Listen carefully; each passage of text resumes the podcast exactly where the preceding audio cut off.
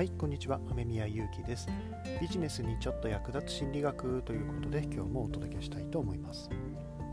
えー、数日前にですね母の日がありました。えっ、ー、と5月10日？の？日曜日？9日？あれちょっと忘れちゃった。まあ数日前ですね、えー、母の日があったんですけどもどうでしょう？これ聞いてくださってるあなたは母の日って毎年何かやってらっしゃるでしょうか私はあのー、まあ、実の母っていうと変ですけど、まあ、自分の、ね、お母さんはちょっと遠くに住んでいるので、まあ、連絡をして、えー、まあ、いつも、ね、花を送ったりお菓子を送ったりっていう感じで過ごしていますが、まあ、今回はねちょっと妻に対してっていうところのお話をしてみたいなと思います。えー、母の日でね、えーとまあ、妻に対してもいつも、ま、何かプレゼントを送ったり、何かかにかするんですけども今年は、まあ、こんなね、えーまあ、コロナっていう状況もあったりするので外食とかも控えて、まあ、家で何かをして過ごそうということにしたんですね。で妻の方からリクエストがあって、えー、ま、こういうのを食べたいとなんかあの料理のね献立の本を見せながら行ってきたのがあったんですね。でそれがあのホットプレートでピラフを作るというものだったんです。シーフードピラフを作ると。私ねあの、ま、料理好きなので、えー、じゃあやってみようかって初めてだったんですけどやってみたんですね。でまあまああのいろいろ手間はかかったんですね。買い物に行ったり玉ねぎいっぱい細かくしたりとあすれ違う料理か。まあいろいろねあのやって、えー、まあでもトータルで1時間2時間くらいの準備かな。でそれプラス、まあ、ホットプレートで炊き上がる時間っていうところでのものではあったんですけども、まあ、それなりにね、えー、少し手間をかけながら作って、えーまあ、いざできたよっていう感じでやってみたんですけどやっぱり楽しいですね。なんかそのホットプレートでピラフを炊くのでもう炊いてる時から、ね、シーフードも入ってるのでいい匂いがね漂ってきてなんかちょっとワクワクするんですよねでなおかつ初めてだったのでこれ蓋開けたらどうなるんだろうちゃんとできてるかなっていうそのね緊張もあり楽しみもありっていう感じでねまあ、そんな感じでね、えー、まあ、比較的リーズナブルな感じで、えー、自宅で母の日を過ごしました。まあ、やっぱりやってよかったなと思うんですよね。こう本当にあの妻もねもちろん喜んでくれましたし美味しいって言って食べてくれたし子供たちもねあの喜んでくれたんですよね。家でピラフ作る。しかもホットプレートでってなんかちょっと非日常感があっていいですよね。もちろん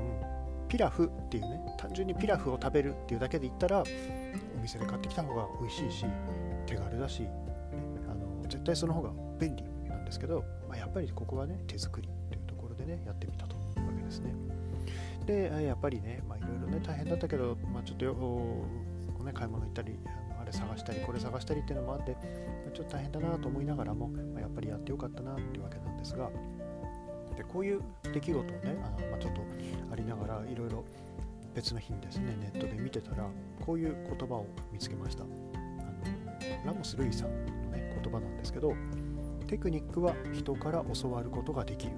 でもハートは自分で鍛えるしかない、ね、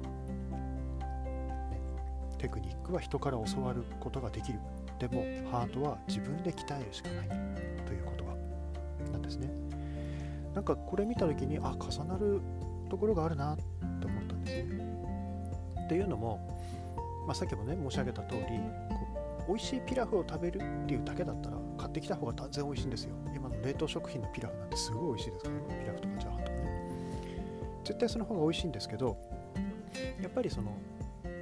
それってその今のねラモス・ルイさんの言葉で言うとテクニックみたいな部分と同じで、まあ、の買うこととか何かしらね代用することとかもできるんですけどハートの部分ってのはやっぱり自分で何かしないと得られないものなんだろうなって思うんですよね。で前にですね、まあ、ちょっと話それるかもしれないんですけどあの心理学がねすごく陳腐なものになったとモテる方法だセックスの方法だとかね そういうなんか非常にテクニック的なテクニック的な部分ばかりをこうね、えー、求められるというかそういったところばっかりこう紹介される。そんな風潮がね今心理学っていうものに対して少なくともネット上のコンテンツにおいてはたくさん見られるんですけどもそういうテクニックっていうところは簡単に手に入るんですよ。そういうモテるとかそういうのに限らずその、まあ、うつを良くするためにはどうだとかねメンタルを強くするためにはどうだとそういうテクニックっていうのは本当にいっぱい簡単に手に入るんです、まあ、私自身もねそういうの発信してますし。でもハートの部分、ね、本当に必要な部分っていうのはやっぱり自分で努力をするとか自分で何か行動をするとか自分で何かしないとハートの部分っていうのは得られないなっていうふうに思うんですよね。妻を喜ばせるっていうねまさにハートの部分ですよね、まあ、美味しいものをねただただ美味しいものを食べる買ってきて食べる。まあこれでももちろんね喜んでくれる。あると思うんですけどそれを手作りなものを作る、子供と一緒に作ってくれたものを食べる。みんなで食べるとかね。そういうふうにすることでやっぱりハートの部分っていうのは変わってくるわけじゃないですか。なので、ま、あのそのね、まあ、ちょうど自分でね母の日にやったことっていうのとそのラモスさんのラモス・ルイさんのね言葉っていうのが、まあ、重なるなっていうところが面白いなと思ったんですけど本当に全ての物事そうだろうなって思うんですよね。表面上の大事な部分もちろんそこにはそれのメリットもあるわけですよね。その例えばねあの、まあ、さっきの料理の話で言えば手軽に買ってきて、えー、食べられるからこそ栄養のバランスなんていうのも自分でね考えて、えー、食べられるわけですよね。作んなきゃいけないって言ったらめんどくさいって言ってねなんか、えー、偏ったものばっかり食べちゃうかもしれないですけどあのいろんなものが今買えるのであの、まあ、選んでねいろんな栄養を取ることもできる。軽なもののメリットってのはもちろんあるんですもちろんあるんですけどもそれだけじゃないだろうなとでやっぱりね私としてはこの、ま、仕事柄っていうところでついついねそのハートの部分そういうところを大事にする、まあ、傾向が強いのかなとは思うんですけどやっぱりそのねハートの部分っていうのを大事にするために自分で何かしら行動をするとか、ね、自分で、えー、きちんとね動くというところこれはやっぱり大事にしていきたいなということを改めて。はい、まあ、そんな感じでね、えー、まあ、今年の母の日の思い出というか、まあ、そこから学んだことといったところをちょっとねお届けしました。はい、じゃあ今日の放送は以上にしたいと思います。もしね、えー、よかったらまた聞いていただけたら嬉しいです。では、ビジネスにちょっと役立つ心理学、雨宮ゆうきでした。バイバーイ。